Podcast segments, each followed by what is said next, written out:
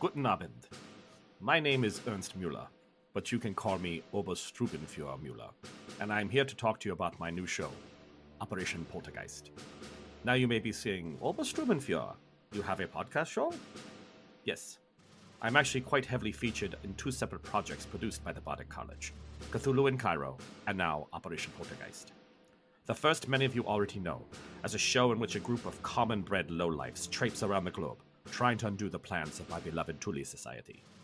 In this show, however, I will be able to finally introduce the listeners to some of my key allies, who are as determined as I am to bring our vision of the world to the unenlightened masses.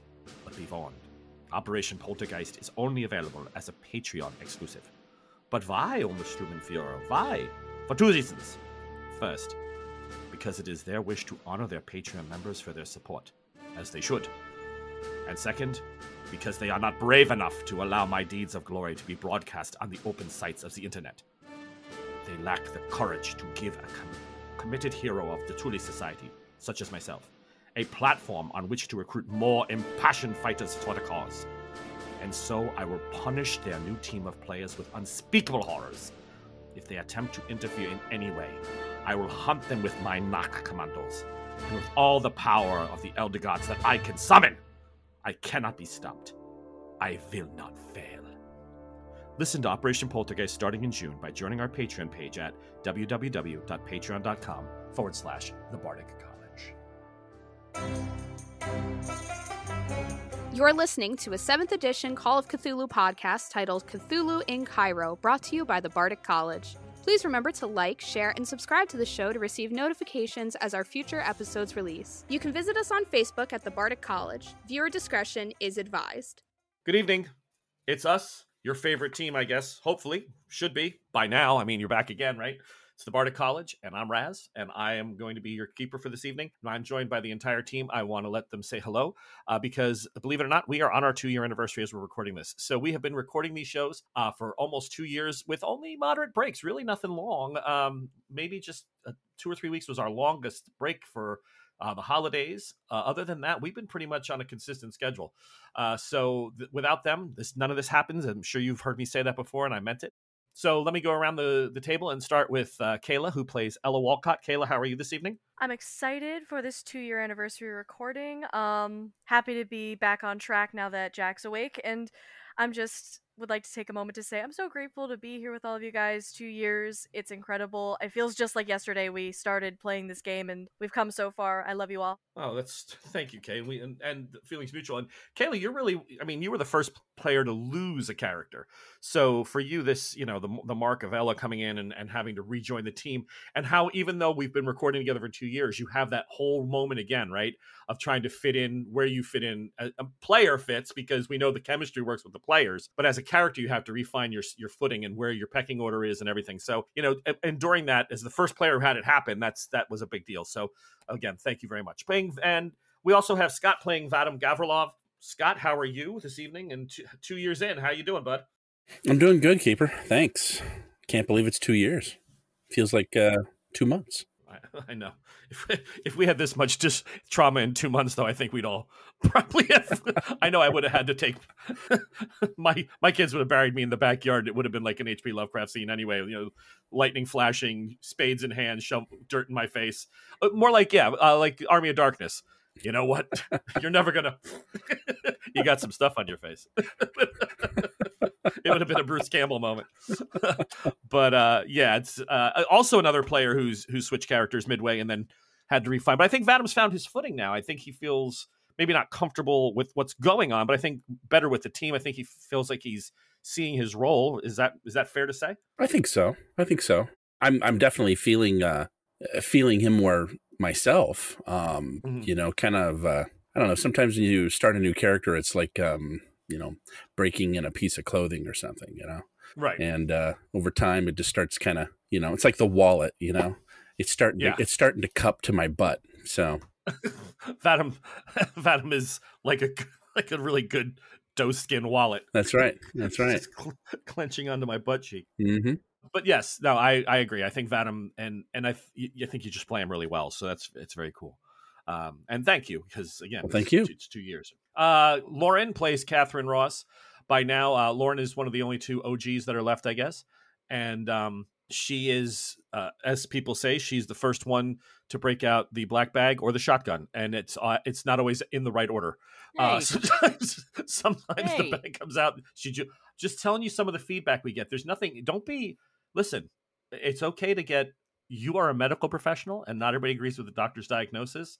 I mean, in Germany, your diagnosis was have a you know 26 rounds of buckshot, and then next time it's juice and pilot on a plane. You you know, Catherine has her her many facets. So, but how is Lauren tonight? Two years into this, I am so happy to be here. This is my favorite character that I've ever created, and it's an absolute pleasure to be her every day. Um, every day. sorry, every week. Shit, sorry. No, that's okay. There's times where it may feel like every day. No, like every time, every day that we record, sh- Uh, I'm yeah. trying to have a deep and meaningful.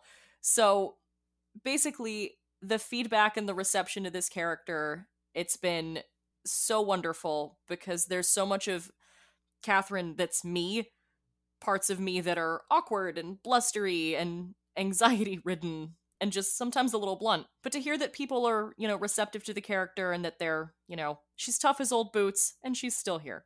It's nice. Yeah, she's uh probably our least wounded character still in the game, uh, except for the new characters, right? She's probably still in of the two that are left. I mean, Faye's just a walking, you know, ER center. Yeah, she's, just a walk- she's a you know, walking she's- workers comp claim. She's she's she's just a triage. I don't think there's a part on me that isn't scarred or maimed or what have you. She's five True. feet of scarred blonde hair. You're That's damn right. That's me. And speaking of that, how is Mel this evening? Two years in, how's Mel? And uh yeah, Mel. I mean, you're you're you're survived. You keep living. To the shock of awful hard. everyone. I know, me too. It's I know you look um God works hard, but Faye Dawson works harder. Okay. It's I'm I'm still in the game. I'm just I think uh, if anybody knows our friends over at Lurking Fears, who is one of the uh, supporters uh, for the show, um, they they had a situation about two weeks ago. They were talking about Faye's trauma back in Berlin, which is the first time you really hear one of our cast members get really hurt. Like we know, uh, you know, it was an know that honor to be the first. yeah, Aveline tried to choke herself with her fist back in England, but it was Faye really that got busted up bad in Berlin. And all I kept hearing was Matt, who is Lurking Fears, the uh, the owner and operator, was like, he did that to her. You know, he did that. That's him. He didn't. No, that wasn't. No, he actually he decided to make. He made those choices. so yeah, Matt was uh, Matt was very very open about the fact that he felt the trauma just as much. Matt So, really uh, is not gonna like the journey that I go down um No, later in the episodes. It's you know, after a while he's probably gonna be like, Again? Again, really? This is this is personal. This Yeah. got to feel personal. The nightmare called Sideline in Thelema, for instance. yeah, yeah. yeah, yeah. I didn't So- get physically hurt there, just emotionally. The rest of us were Well, also there emotionally hurt there. Yeah. and finally, we have Joel, Joel who plays uh, Jack Cavendish, and also Sidney Poulter over on Operation Poltergeist, where you can check him out. Uh, that's coming out starting in June. Uh, Sid, how are uh, Joel? How's how you doing? Two years in, uh, this has been the longest campaign we've run in a long time, bro. Very long time. Very long time. Yeah, it absolutely is. I think um, we ran a D&D campaign uh, too many years ago called Calator that lasted a bit longer, two and a half years, maybe three. Yeah, two and a half. I think. um, yeah, this is crazy. You know, I can't believe in the beginning I said, "We start this. I'm going to stop. I'm going to stop shaving, stop cutting my hair, and stop washing." And I would have never imagined that we would go on this long. I would feel this gross and smell this bad, but it has all been worth it. And and I want to It's all been offer our listeners my kindest confibularities. And at the end of uh, the and part of our giveaway for the two year anniversary is Joel's going to be shaving himself and sending out different patches of body hair for you to purchase on our Patreon. So if you're into that kind of thing, That's We'll just make sure- disgusting. Oh listen, women get away with it. I don't want to hear it. We have a 54 year old man that wants to do it. More power Patreon.com to you, slash the baby. Bardic College. Patreon.com Nice. slash the Bardic College. Here's this is some of Sydney's Pol- Poulter. Yes, and, and one of our, our new sponsors, Longaberger. I will be doing this in a giant Longaberger basket. Beautiful. What? Fabulous. That's showing our age. All right, so let's get started for the night. Um, I want to go we home. You are funny you were across the hall um when we last left we were in kathmandu and jack had been uh the episodes before jack had failed a uh, pretty important Constitution roll. He hadn't just failed it; he epically failed it, which required that uh, Vadim call out to Catherine. She came over and the two of them were able to stabilize after some serious surgery. Were able to get Jack into a place where he could be moved, and uh, thanks to quick thinking from uh, Ella and Faye, they uh, radioed to the tower. Ella remembering the actual frequency and uh, they were able to get to uh, a truck out here in a couple hours to pick them up in the gorge. And after hiding the weapons and making sure everything was secured, they made their way back to town. We're going to pick it up about four nights later. In that time, Jack has been unconscious, and we're going to start with some rolls that Jack has to make. So, Jack, let's start with what we discussed, and we'll give this to the listeners so they can understand as well when anyone does a catastrophic failure of 96 to 100 that 5% 6 7 8 9 0 double zeros something tremendously wrong has to occur. And we know that catherine did all kinds of great surgeries and vadim was given blood and there was all kinds of intravenous stuff uh, and they were able to keep jack from going completely out which you had hit points left. So technically you were going you were not going to die right? But you were just in really really bad shape. So one of the things we discussed off air was going one of two routes. You can either lose some permanent constitution and hit points or the sanity line because of the trauma of what you went through. Now, you, uh, being a gamer, looked at your statistics and said, "Wow, my HP is really, really good. My sanity is still very good." Because I've only joined the campaign in the last couple months. Sure, sure. So you've decided to go the sanity loss route. Is that correct? That is correct, Cuba. Yes. So why don't we go ahead and roll two d10? Two d10. Uh, let's make that two d4. I think that sounds much better. Uh, eight d4 or two d10, your choice. You can play that any way you want. That's wonderful. that sounds amazing. Okay, that, okay, that would so be 13 points. Yeah, your top number comes down by 13 on your sanity. And part of the benefit of using what Catherine did and some of the techniques she did was if you had gone the HP way and taken the HP loss, it would have been a hit to your top end HP, but you would have had a slow regeneration effect going off. Like every time you gained uh, HP, you would have gained one additional. So, like a night's rest would give you back two, when you roll for first aid three you could go max four. So there's it would have been whatever was the roll or, or the situation you would have added one to that. So it would have been a slightly rapid healing. Uh, enough game changer at least helpful. However you chose to go the sanity route so you have some trauma but also what you have now a small benefit is that you no longer need to sleep like you used to sleep. You will only require eight hours of sleep a week.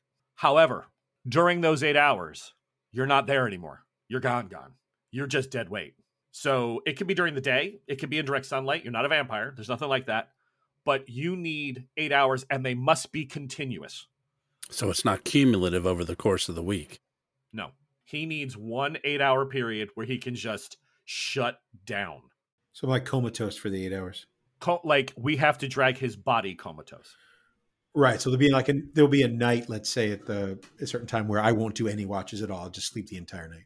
God willing. And people are quietly going, he, he's not moving, but but the grafted skin is. Right. It just breathes for you, like like a, like an exterior lung. I, would like to thank you for the zombie flesh, by the way. Catherine's idea. That Listen. is. I, I am. Why am I predicting such keeper fuckerage with that? I mean, oh just, my god! I heard it and I said, "This is fucking idea. evil. I am screwed." It was not my idea. Zombie flesh. It was not my idea. I was running out of sutures. Couldn't we find a goat? A goat in the mountainside where, where we had just been shooting and doing all, all right, that. So my actual my actual question was: Did they not think to maybe just graft some skin off my ass? You had taken you were you had bled a lot, and they were actually having to force blood into you. They thought that the, I rigged Catherine, up like a juicer. Yeah, she, she was she was pulping that. Everything get... will be explained to you, but yeah, it was. Um... Come on, Vadim. Vadim is my own personal juice box. I was I was a pliable. right, a sips. We used to call them sips cat. Yeah. So, but the. uh the, fuckery aside, let's not go down the. There was something else that you were going to add too. There were some other things we talked about. Some of the weird sunlight. side effects. Uh, no, no, no. So I, I, don't want none of the sunlight stuff. This, oh. the, the, oh. whole idea of this. What about the? no, no, no. That essentially would just oh, kill eyes, my character sorry, yes. ever going home. No, the, the eyes. eyes. Yes, that was. The, I, thank you for all my players. See, okay, thank you, Scott, Listeners, and I mean that. This thank when, you, Scott.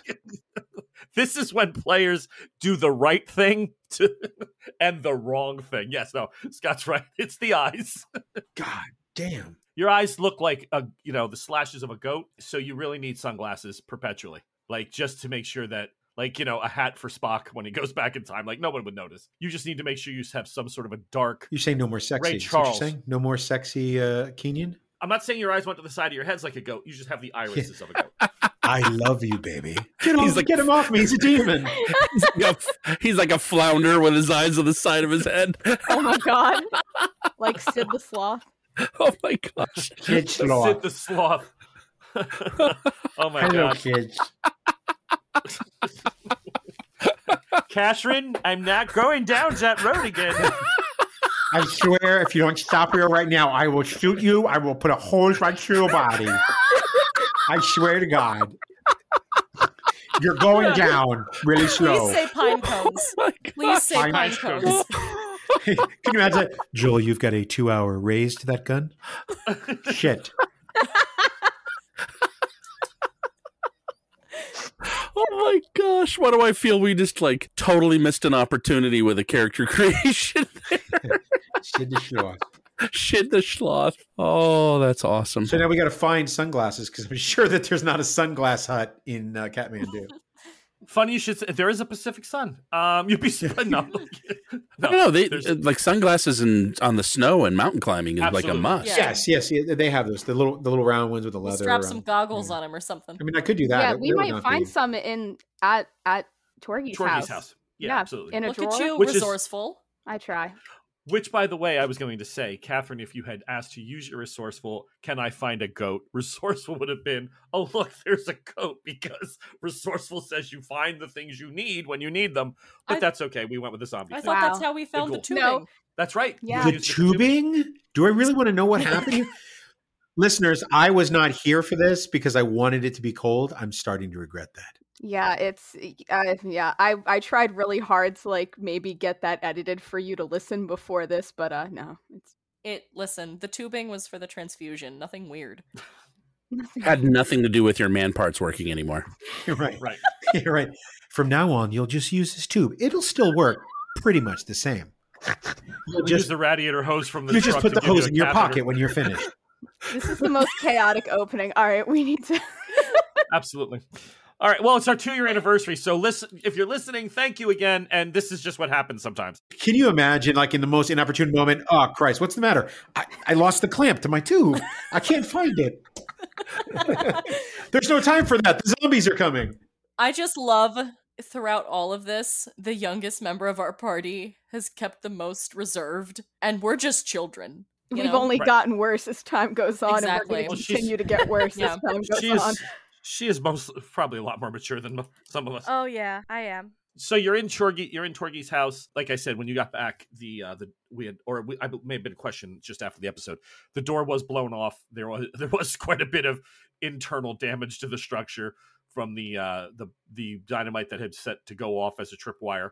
You are able to find some sort of goggle situation for uh, Jack, but he's out for, like I said, for four or five days. So, welcome to the new year. It is now, we're going to call it January 2nd, uh, 1932 and you've had the new year together. Jack had woke up for about 20 minutes and you spoon fed him some beans and he went right back to sleep. That was nice. It was his it was his New Year's Eve. I did one of those once in a hospital on New Year's Eve. It So wasn't the best thing wonderful. that ever happened. That's just so what? No toast. No toast. No toast, no toast. But you've uh, you're able to finally make radio contact with uh, your pilot. He did land safely days ago, and uh, there's a small weather front between India and New- uh, Nepal. But he says that he'll be there late tomorrow, and this is the second, so he'll be here arriving on the third. You can fly out the morning of the fourth. So he won't. He doesn't want to make the trip overnight again if he can avoid it. That was something. That he And where to are we do, but- going? Oh, you got, you're going back to New Delhi first, where you'll refuel Straighten out the arrangements for the kids, right? yeah, get, get the kids picked up so that you can get them back to Kubawazi, and then um, Vadim and the team are supposed to be heading off to Portugal. I believe is the is the at this point it's time to get to the kids. Vadim is yeah, like he's he's Yeah. patient, but uh, he's definitely pressing uh, the group that um, you know he he would like to to move on to you know the next clue to find out if we can get any information about his family. and that and that is exactly what we're going to do. So Ella, let's start with you. You had said something about um, you had the other radio, the one that was rescued. Plus, you have the guns and equipment up in the thing up in the uh, the gorge that you wanted to go. You know, people want to eventually go get. So you've got basically a day and a half, right? You've got today. Uh, and we'll say it's 10 a.m. You've got today to fi- finish that part up, and then tomorrow he'll be arriving, and then he'll fly you out on. The, so that's the third. He'll fly you out on the fourth. So today is the second. So, um, what did you, you said something about you were monitoring the radio, looked, listening in, checking the you were you had dialed it back to the frequency you found it on. Was were you trying to mess with that? Were you looking to go and get try to reach out another person on the other end? What were you thinking of doing? Or are you just going to leave it silent? Well, I want to keep it for like our people who are in Europe right now doing Operation Poltergeist. Um, for that, but I guess I'm just monitoring it because I was told very, very sternly by Catherine and Vadim agreed that I shouldn't, you know, antagonize Herr Muller with the radio. So I get I'm just listening to it. Okay. I, that's a very long-winded say of I am not doing anything. So you have so let's let's recap. You found a radio, a shortwave field radio that you found uh, from the Germans from, um, that the leader was wearing, the one who was all marked with the tattoos. That's the one that you summoned the airplane with, right? I mean, uh, to you summoned to the tower with rather, and got the truck back for for Jack to bring him back to town. You also had the radio that you brought with you, Ella, from M section. M section, yeah. Right. So that one is already tuned to a frequency, and you know the codes and the frequencies to be able to reach M section at a certain time of day, which is normally 10 p.m. Eastern. T- I'm sorry, 10 p.m. time Central uh, time in London. So um, whatever the actual time zone in London is, it's 10 p.m. their time, so you can calculate that back. So you have two full radios. Now, the one you like I said, you used to call the tower. The other one you have is meant for M section, but it can be changed around and dialed in as well. But at this point, by the team's recommendation, you are in no way, shape, or form. You're, uh, is it on? Are you charging it, or you just let? Did you just shut it off and leave it dormant? The one the Germans had. I think you said uh, that you were monitoring it. Yeah, that's not sending any signals out, but you you said you were monitoring. Probably it. just moving through Yeah. channels, right, to see if she can catch anything. Uh, she's not gonna. There, nothing. There's no sound. I mean, there's just squelch. She picks up other uh, shortwave radio operators. A guy from France, uh, somebody you know in Switzerland who's giving off, you know, watch how how, how he fixes watches, and he's just talking into a microphone at night. But nobody, you're not hearing uh, on the frequency that you had written down real quick or that you had memorized that the field radio for that the Germans were were with. Nothing comes across that that that signal on that frequency unless you start sending. I mean, you may get something then, but like I said, So it's just like M entirely up to section. It's it's it's tailored to one. The only it's, it's tailored for one reason only. Even though it'll it'll find all these other things, it's meant to send a signal to a specific frequency and then receive response. That's what we think, anyway, or they think. well, the fact that the guy stopped checking in and then hasn't checked in since lets the operators know on the other time on the other end probably not there anymore. Now they could be monitoring the frequency, but that doesn't mean that they're going to start sending additional information. Why? Who are they talking to? They don't know. So they're not just going to randomly start like when they were trying to read Agent sixty seven. They were they were trying to send you know instructions. There's no instructions here. The guy was he landed with commandos. Commandos either did their did their task and they would have radioed in that it was a completion, that they had compl- that they had been successful, or no contact. They're on no contact. But you do have. I mean, you can try uh, again. Not we're going with the assumption she's not doing that, so that's fine. We'll move on from there. No big deal. All right, so we do have the the gear up in the mountains. If any, if you want to go get that, it'll just be a couple of hours to trek out there. Uh, if you take a vehicle, you're there in you know the snow's mostly subsided. There's a lot of the, the pass is a lot more clear. It's been bright sunny days last couple of days, so you know two hours you could be there and back with no problem, and you know on the mountainy roads and uh, pick all the gear up and bring it back, and then catalog it and get it. Decide how you want to transport it or what you're going to do on the because getting it on this plane won't be a problem. It'll be the next plane. It's what you're going to do once you get on a com- more of a commercial flight. Because this private guy, he'll fly you. He'll take whatever you have. He's no problem. What was um? I'm trying to think about uh, airplane security back then. If they would have inspected luggage, I don't know if they would have. You would have had to claim it as long as you're not entering. So you're all running with passports that are, you know, you have a. I guess it depends on the, on the hostility level of the country. yeah, any military action or something like that Yeah. going on. Yeah, Because like a more militaristic state would definitely probably want to go through your shit. Like Russia, right? They're probably going to look at your stuff. Yeah. Could we use our connection um through the Cobalt Club to That's book another that? reason to use the radio. Sure. Yeah, because that we can just book a flight where it's going to be no questions asked and I mean John Schooley was part of the Portugal, right? yes, he John was. Schooley had spent time in Portugal. Yeah, good memory. And Aveline, yes, and Aveline left uh, Catherine her her passcodes and her uh, Yeah, Exactly. portfolio and everything for the club. So she actually has Catherine has the direct contact as well. So either either way you want to go, you have you have other options with the Cobalt Club. You can easily dial into that. Yeah, it might be the safest way with all the stuff we have. Okay, that's a great idea. So is that is that how we want to approach it? We're going to start. We're going to dial into them first. Perhaps we use the plane contact we have to get us to New Delhi to get out of Kathmandu, and then look forward to making a uh, more of a formal contact for help once we're in New Delhi. I think that's probably our safest bet. You can make that start happening now so that it, it's more arranged for you because otherwise you're going to have another couple delayed delays in New Delhi. Sure. So if you wanted to reach out, just because I know Vadim's starting to feel that urgency, like I'm close now, let's go. Yes. Like, you know, we did what we had to do. So um yeah, you can reach out to the Cobalt Club, and we're not we don't have to role play that. We've done that Cobalt Club role play before. If you're just looking for a, a flight to get you out, so on the they can arrange something for the evening of the fifth, early evening. They're going to do a short hop, and then they'll you know they'll set up this plane to get you out. You know, because again, night flying was really uncommon. So um, we'll just call it the the evening, midday of the fifth. They'll put you on a plane, get you to another town out away from New Delhi, and then they'll set up the the, the journey to Portugal. Not a problem. Perfect. So you'll be flying to Portugal on actually the sixth from this other area. Okay, so that's all arranged through the Cobalt Club. Is anybody? Does anybody else? Again, who wants to go get the equipment? We also have this situation that Aveline's body still hasn't been located, and the holy man that was in town had walked away when you were digging up the grave. wasn't super happy about it, and I want. I thought you'd want me to remind you the fact that Gustav was still hoping that we recovered her body, and you have a day and a half in town. So I didn't know if you wanted to pursue that avenue as well. I'm just trying to think of how we could because it's we're under the assumption. Well, Ella never. She never did a read on the note that John Yeah. Schooley left behind because we got wrapped up in finding out that Sid was still alive and then all that. So that note is still burning a hole in someone's pocket. So we could start with that and then maybe get some inkling and then we could have, you know, uh, I don't like splitting up, but we could have someone look for Aveline, people look for Only like the two of us need to go get the guns. I would Yeah. think. I mean, if some people start asking questions around town, you can easily figure out where uh, this mountainous monastery is. It's it, you know, asking around for the holy man who you can describe him. He was at the grave the other day. Wouldn't be hard. There's not so many that come into town in this. You know, you you may have a monastery of about twenty or thirty guys. You could even if you just said he looked, he was an older guy who was in the robes of a monk. They'll be like, oh, it's up that hill. like keep walking and you know two three miles and you're Right. gonna find it over the top of that hill Yeah. Eh, the- getting to the monastery and, and at least speaking to him.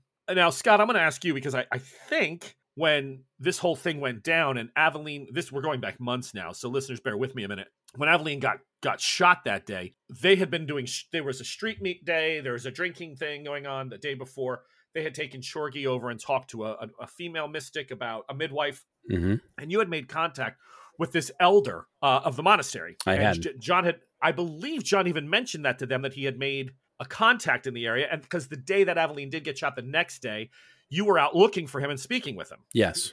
Okay, so the team can recall that. Catherine, Faye, you can recall the fact that John did have a man in town or someone he had met, a yogi or a guru Oh, that he trained That- with, right? That he trained with. that he was just speaking to, right? This was the man that told him about emptiness. Yeah, we we had brought that up a few episodes ago. Yeah. when Right. we were when we were trying to brainstorm where to even begin to find him. So I, I would I would be on that team to go and search for him. I mean, I think it should be me and Catherine anyway because Who's staying with Zombie Boy? Nice, nice. That's what we've devolved into. That that's wonderful. First of all, I, I really want to press this. It's ghouls.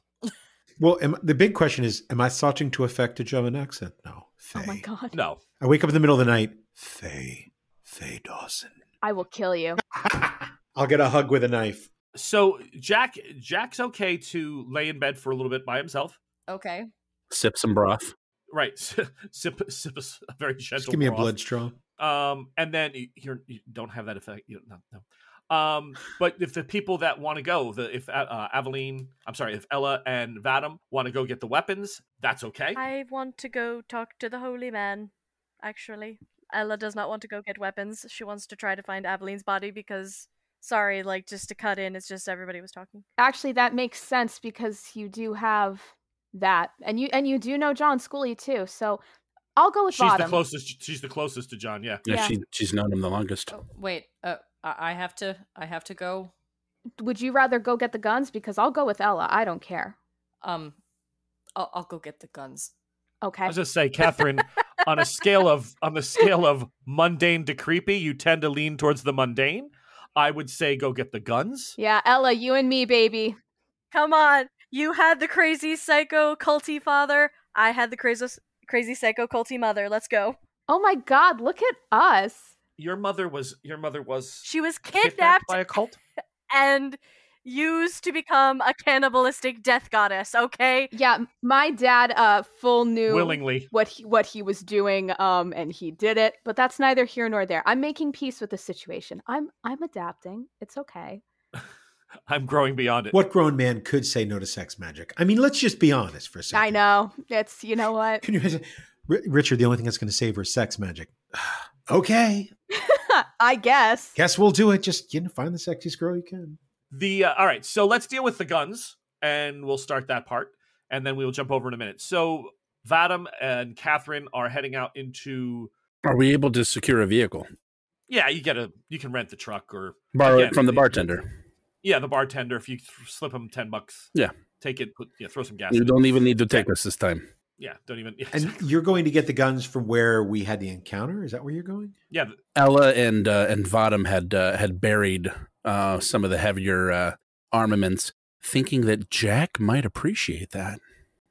I'm, I'm sure he would. I'm sure We were he thinking will. of I- you, buddy. Yeah, I'm sure he will. Uh, let's let's think positively. I'm sure he will. Fifty cal. Yeah. He's Did you hear that? What's his, what's his strength? His strength is 75. He can hold it. Jack needs a moment. Listen, what what man wouldn't like gun magic? That's right. Um, that is right. What grown man? So yes, so the truck, yeah, you're able to get the truck uh, by let's say noon. You're out there in in the gorge, and everything's there. So uh, I'll go through a quick uh, a a list of what you found as you're loading it up. You have one bazooka with four of their style short short range. It's not even a rocket, but it is propelled. It's gas propelled type of bazooka sh- bazooka round. You do have one 50 caliber machine gun with two additional boxes of ammunition, two belts, you know, box belts of their 500 rounds. So that's enough to bring down, you know, A lot. small regiment. Yeah, a regiment. A rhino. Yeah, One rhino. Check. You have 13 grenades. Now these are the German oh, kind. Oh, the handles. Yeah. Yeah, great. They, where you pull the string out of the bottom and you just whip The sticks. So you have thir- yeah, grenade sticks, thirteen of those, and then various everything else was either carbines or and two submachine guns. Limited ammo on the car um, the carbine. If you take one carbine and all the ammo, there's quite a bit. But if you were to take thirteen guns, each one only had like three clips, 15, 20 rounds in them total, because they also knew that they were going to go feral at some point. But they do have guns with ammo, so it, it really depends on what you want. Now you could be trading some of this stuff. yeah, see, Vadim's instinct is, you know, guns are guns are uh, economy. Um, exactly. You you you know you wouldn't leave this to you know rot in the in the snow. Right. Like, Right, like realistically, even though he would love to have it, I think the 50 cal would be worth a lot of money that could help us help us somewhere. Or it's good as a bri- a really good bribe. You know, like do we need 13 grenades? Probably no, but keeping like five may be a good idea. Hmm, Thirteen is a lucky number. Oddly enough, it is my lucky number. the idea behind all that is you're putting it on the on the on the cart. Like the thing that would probably get you the biggest bang for your buck is the bazooka. The bazooka. bazooka. Yeah, and then the 50 cal. Moving forward. So yes, so you're able to put all this stuff in the truck. It is it is quite as we like to say the haul. Oh, and there's also um three Lugers, I think is what I had. Ooh. So yeah, another so, machine, machine gun, bazooka, charges, grenades, 13. di- Yeah, and everyone had a knife. Again, if you really want to spend the time, I'm sure you didn't forage every knife that night. If you want to go around and start, because you did hi- try to hide some of the bodies and some of the activity. The gorge really hasn't had a lot of traffic through it, and nobody would have stopped. When you're in that gorge, you're just driving somewhere else. It's not like you're foraging in the gorge for anything. Are they small So- knives or are they like trench knives? Trench knife, the big ones. Has somebody cleared the the uh, the rock slide? Yes, the rock side's been cleared. Okay. In the five days, yeah, they cleared it already. All right. Vadim would say, you know, you know, let's let's take it all and figure it out later. let's uh let's think about this. It's all good. No, uh, absolutely. On the way back, he would probably stop and get some sort of wood crating to uh, start anticipating like how he might transport. yeah, and remember at at it was a climbing company, so they have tons and tons of wooden crates and things Oh, that they perfect. put on the back of. Yeah, their house is a full supply. Like, you know, ropes and gear and harnesses. They've got all that stuff. So they also would have to crate it. And it's already uh, properly marked with climbing supplies. Exactly. Exactly. It's exactly what we're exporting climbing supplies. Now, again, listeners, if you always think that Raz, me, is a bad person and making it hard on them, look at I've given them a goddamn supply company. I couldn't have made this any easier way back in episode what fifty or forty eight. This was this is a dream come true for smugglers. I made this so easy knowing Vadim would be here one day. Um, yeah, right. you know, back then John was still alive, so when you set that Shh, up, shh, shh, shh. don't don't don't please let, let let me have a moment of glory just for that. No, notice the lack of noise from any of us to that comment. I know, I know. You're all just just bitter bitter people. Not all of right, my so Vadim, Vadim's, Vadim's making money. Vadim likes it. Of course he does. He's Russian man with guns and smuggling shit. These three warehouses this man has. If my children have any issues, I buy his warehouses and burn them. I All right, so we'll take a moment. So you guys get everything back in the truck. You're you're back at Chorgies, uh, and you're starting to break down, you know, the goods in different crates and figure out how you're going to pack it. Catherine, you and um, I'm sorry, Catherine was bottom. So Faye and Ella, you are walking around town and asking if anybody knows where there's holy men or a guy who fits a description with a beard and wears, you know, just some sort of you know that the robe i forget what the buddhist monks call their robes um there's a word for it. Uh but anyway that that kind of heart you know that gear. And yeah you're told about a monastery uh it's called pishol and it's up on the top. It's they say it's go up this real steep road keep walking about two and a half miles you're going to come to a flat you're going to climb again around the backside of this mountain that you're looking at. So it's on the backside of the peak. It's pretty it's hidden from view but it's it's it's up there. You should find him and if it's the man they think that they're looking for, I will show you what he looks like and the name that they give you, Ime Bumptu. So Ime Bumptu, and that's that's him in the photo there. If you can see that, it doesn't take you very long to track it down. the The hike up the mountain, no cars go up there. Like there, it's it's literally a single stone walk path, and you're you're up very much to Catherine's idea of territory. There are just mountain lions, you know, with their four feet plucked together, totally standing on one small rock on the side of the, the mountain looking down at you. Uh, this is really, it's very, very steep. Um, you're talking at probably, you know, like a 37 degree, 35 degree climb. It's just, it's killer on the legs, it's killer on the lungs. But, you know, you could do it. It's just, you know, you're all young and in good shape, but it's not something, a jaunt you'd normally want to take give me an idea roll so idea one is education is to know uh, and intelligence is idea so would you ella and faye give me an idea roll please Coming out strong with a 29. That is a hard success. excellent Coming out weak with a 90, but I'm only gonna go up from here. And by up, That's I mean down. i have an idea let me walk up backwards I feel like it would be easier on the on the spine. I think I'll feel better if I close my eyes so the harsh winds don't bother me as much. No, Right, no, darling, I'm gonna need you to open them. What if you trip? Well, nothing else has killed me yet. ella it, it occurs to you that if you're going to speak to uh, a holy man a monk maybe something a, a gift uh, a, sm- even the Dalai Lama loves getting little little tokens and and electronic things. Like people just say, "Oh, you know, I thought of you." doesn't even have to be uh, you know anything amazing. Um, a small little thing of uh, of treats, just and even if it just makes him laugh, just a you know some fruit, something that because remember they're they're monastic, right? They live on this side of this in this monastery on the top of this mountain. They the only things they get are when they come down. They live a very ascetic life. Probably not a bad idea in your head if you want to bring a little something along.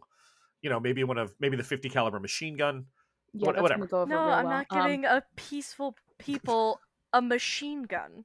All right. Ho ho ho.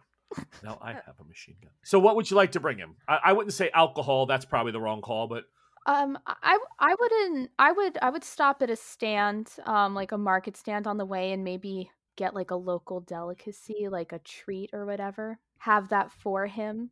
He probably doesn't come down very often, so get him something nice. you and Ella. Ella says, "Yeah, we should probably get him a treat, something very nice. That's very cool." And ladies, you make your way up to, you know, you start making your way up. By the time you're to the top of the mountain with this climb, let's call it about 2 p.m. Vadim and Catherine are already back and they're they're crating everything up. She's checked on Jack. Jack is coming in and out of his slumber. He's he's doing, you know, he is getting better, getting stronger every day. Jack, you're going to be able to travel tomorrow. You should be fine.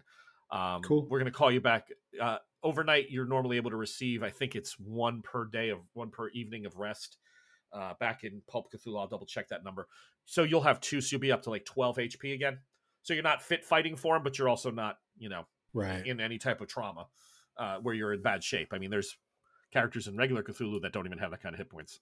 So 12 is 12 is a decent number to start when you're healing. All right, so up to the top of the monastery. So it's this big white building. It's circular. Why they build these things where they build them, it obviously is not an easy thing to do. It's lime washed. It has it's colorful, conical shaped top with the long, you know, bunch of multicolored flags and that are supposed to be for prayer and climbing on the side of them all over the mountain. And as you approach it and you come around, you know, you see uh, several monks outside and they're just kind of looking at you as women approaching the monastery. Nobody says anything harsh. Nobody just, they kind of just watching. And um, you make your way up and finally one realizes, oh, they're coming all the way up the footpath. Like they're not going to divert. They're coming up to the steps of the monastery. And he says, a young man, maybe in his 20s, shaved head, you know, wearing the garb of a monk, dressed with a shirt and the, then the robe. He says, may I help you? Ella would like lead in a small bow if he's bowing to her. Um, and she's like, We're looking for the holy man Ime Bamtu. Is he here? I may Bamtu. Ah, yes, Ime Bamtu. Yes. We And he starts bowing and because his English is incredibly broken, right? Yeah. But he recognizes the name. He's like, Ime Bamtu. Yes, yes. He's here, here. In, and, he, and he starts motioning you to come up the stairs. I suppose we follow Faith. After you. Open your eyes, Uh, please. Yeah. Yep. Um, they're wide open. Let's go. Good. I was worried about that for a second. he gets to the top shoes are off he goes in there's a you know the buddha is there it's amazing that a people in this type of an environment and this country could have hauled this sucker up this mountain it's big it's it's got the gold look to it uh, you don't know if it's paint or if it's inlaid or if it's it's some sort of a gold leaf but it's this massive buddha there's incense smoke burning you hear the "Oh," the chanting is going on so he's he, uh, he says Ime Bamtu uh, Ime Ime Bamtu pl- this please please and he goes up before the Buddha and he makes the three he bows the three times, gives his proper uh, you know abeyance, and he looks at you to do the same thing. I absolutely follow whatever is happening. I'd do it too. Okay. Now, I, I listeners, please forgive my for, uh, my ignorance on this. I believe in the presence of Buddha, you have to cover your head.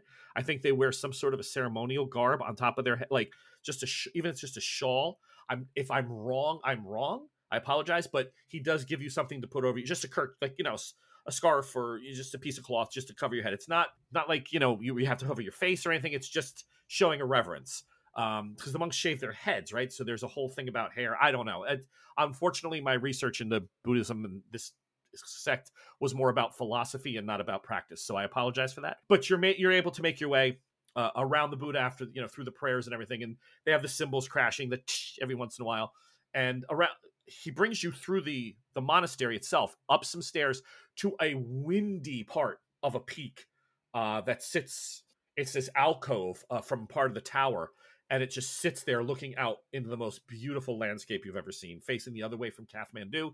They don't look upon the city. They look upon just this space of vast emptiness. And um he walks up and he's like you know starts talking in his native tongue in nepalese and and the man looks and he's like ah yes yes uh, please come come you sit. I am ime bamtu please. So he invites the two ladies to sit down in front of him. Now he is slightly higher he's raised like a yogi or a, a teacher would be above so he's sitting on a little pedestal uh very calm just like you see the gentleman in the, in the photograph wearing some sort of a headgear because it's colder so they're even with their head shaved he does have the longer white beard multiple multiple forms of necklaces and jewelry uh, but very much you know you get the such a serene feeling in his presence the two of you you definitely feel like this is a s some sort of a spiritual leader Uh, I will. I'll, I'll do what he says. I'll sit down and I say, "We have brought you a treat from down in the village," and she would like slide it, like have her and face slide it over to him and like describe what it is. I, it's like, I have heard it's a delicacy. It smells divine. thank you so much thank you and he puts it over to the side he says this is this is a, a wonderful gesture thank you so much it's very nice to have to have people come to to see me to visit me um what can i do for you how do you come to the the temple and to the monastery itself why do you come to see me Faye, if you don't mind, I'll take the lead on this one. Like Ella will just Oh, look at you and say, like, We probably would have had a conversation about this. Like, listen, this is probably your place to shine. You can look at me for backup, but I'm going to let you take the wheel on this one, my love. We are searching for a friend who is lost. We believe that he came by Kathmandu several weeks ago to retrieve the body from the grave from the cemetery. Ah, yes, yes. I. You speak of. You speak of Sir John. You've seen him? You've spoken to him? Of Sir John, yes. Um, he's he is here. Many nights he come to the top of Bishu and speak with me, and um, we have cha tea, and we share thoughts. He is a friend to me, but not to many. He keeps almost entirely to himself, but comes to unburden himself. Here, sits here with you where you are sometimes. Not for days though, not have not seen him, but this happens. John is part of the mountains. He moves with them now. He seeks and comes back and we share some thoughts. I try to help him and he is gone.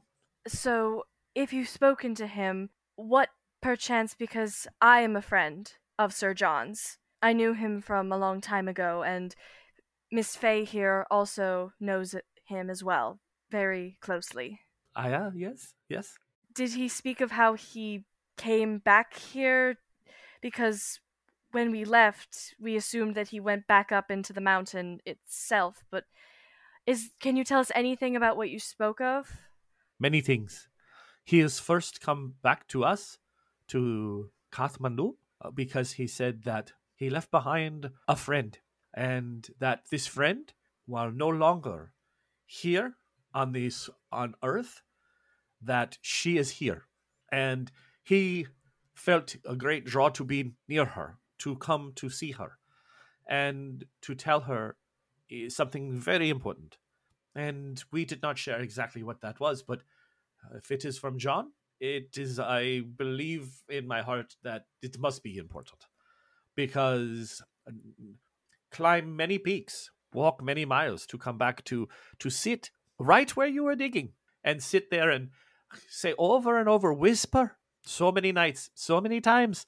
Um, villagers see, they realize he is in state of trance. He has gone to another place, but he speaks, and the speaking he has done sometimes with many tears, but other times he just wishes to talk. And this is who he said he must talk to. So when she listens, it's fine, which is why I was not happy to see you move her.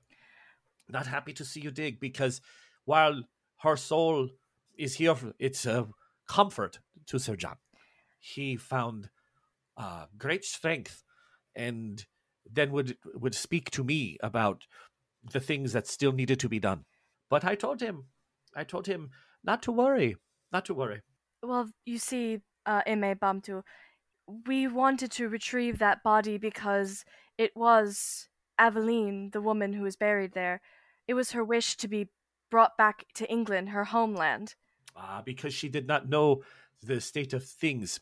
She did not know the next step. This next step. She's not uh, the physical body just expires, but she will come again. And when John figured this out, he whispered to guide her back, to bring her here and back into the mountains, to be born as a goat or a rock or part of the mountain itself. He was guiding her soul back, don't you see? And this is why it was so important that he did not want to have anyone touch her. And when when the blonde men, the the straw haired men come and they wanted to do terrible things, he said, I said, okay, okay, you do what you must do. I never knew that he moved her, but I have not seen him since. So uh, that's. But I I I told him it would be sad to do, but he had to protect his friend. But this is why I was not sure. So when you started digging, I was concerned that if John had accepted my advice and not moved her, I would not want to see this happen.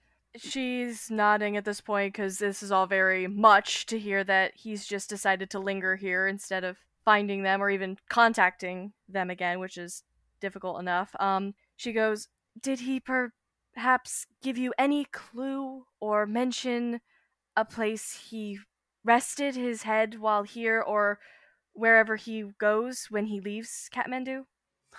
yes, yes, of course. He reaches his hands out to the two of you one for Faye and one for Ella. Do you take them? I do. Yeah, I need answers. He says, You are not the only two here in Kathmandu. When you were at the dig site, there were men with you. And they are part of the people that are friends now, yes? They are friends. Yes. Go. Go back to them. Tomorrow, tomorrow morning, you come to me, and I will have the time after prayers, and I will show you where John, where Sir John rests his head, and I will answer any questions I can. But for tonight, you go. You go home to your friends. Remember her. Remember that she is now part of these mountains. She can hear you. She knows. She is wondering already. I know that she is here. I, I, the times I listen so carefully for the wind, and I can hear her speaking. I know she's looking for him now, even because somehow he ha- he has not, as I said, returned yet. But she is she is whispering for him to come home. He will be soon. Maybe even tomorrow. Maybe tonight he come. But I, if he does, I tell him you're looking for him. But in the meantime, please, today is a day of holiness. I must fast. But tomorrow you come back with your friends. You bring the wounded man up the mountain. He will make it. He is strong enough. I know this. She has told me that there was a great fight, but but you did the right thing. Fight five, six miles away. Not a problem. It's okay. I know you, you only do the things you must do to do what you think you have to do. And I understand. So please. He bows again. He says, Bring your friends. I tell you tomorrow. But now I'm going to enjoy this, this small treat that you have brought me. And then I must fast for the rest of the day and evening. Puts his hands up and he nods again. He says, Peace go with you. I see you tomorrow. Um, Ella's uh, about to walk out and she kind of turns one last thing and says, Is she angry with me? With you? No, no, no. Child, she is not angry. She is worried. But I have told John that when he whispers to her to tell her what I have told him, that there is nothing to worry about. There is no thing to fear. I explain. You you will find peace here in Pishnu. But for tonight, be with your friends. Please. I will leave without saying a word. Faye is trying very hard not to cry. So Ella's like already like tears are silently falling down and she's like when they get outside the temple, she's very hollow looking and she goes to Faye, Where's that note that John left? I pull it out of my pocket because I was the last one that had it. And I give it to Ella. And I go, You want to do that here? No, I. He said that sh- John would speak to her at her grave. I I know the body's not there, but if she's wandering, maybe maybe I should talk to her something. I don't know. And like I'm Make sorry. another idea roll, you two. I'm sorry. I'm crying right now. I'm it's all right. I'm emo as hell too. I'm like, huh. Oh, there we go. Uh, 69. Regular success for me. Success. Both got regulars? Yeah. Yes. You see the flags flapping in the wind, all different colors. Prayer flags. Oh my god, she's here. But you can talk through them. So tomorrow you can take flags of different colors and you can write the designs on them and you hang them and then the spirits are able to see and focus on them. You think that maybe that might be a way to talk to her. Maybe find out where her body's been taken. Do yeah. you guys make your way back down the mountain? Um, Absolutely. I'm definitely gonna grab some prayer flags so that we can write on them tonight and like figure out what we want to say. Like maybe even grab one for Catherine. Not not. I don't know if Jack or Vaughn would even want to. So I think it's. I think the girls are just thinking about each other right now. I'm not even sure if Catherine's gonna want to. You normally would get them down in Kathmandu. There's not a gift shop like up here. Oh, but, um, never mind. You get them in Kathmandu, and then you. Yeah, that's okay. So you're gonna pick them up on the way back. Mm-hmm. All right, that's where we'll end it for tonight. Uh, thank you so much, everybody. We're going to start tomorrow right in the temple, and then we're going to be flying out of here and back to New Delhi to get Mr. Jack back with the girls and head uh, our way to the next part of the adventure where the team decides. But from all of us here at the Bardic College, I'm Raz. I want to say thank you so much for listening for our, our two year anniversary show. Team, great job. I'll see everybody next time. And uh, please don't forget to like, share, subscribe. Patreon, every, every little bit helps. We really appreciate it. And we will talk to you next time. Good night, cast. Thanks for listening to this episode of Cthulhu in Cairo. You can like, share, and subscribe to us wherever you get your podcasts. The music you're listening to is Return of the Mummy by the great Kevin MacLeod. Join us next time to see where our intrepid explorers find themselves next.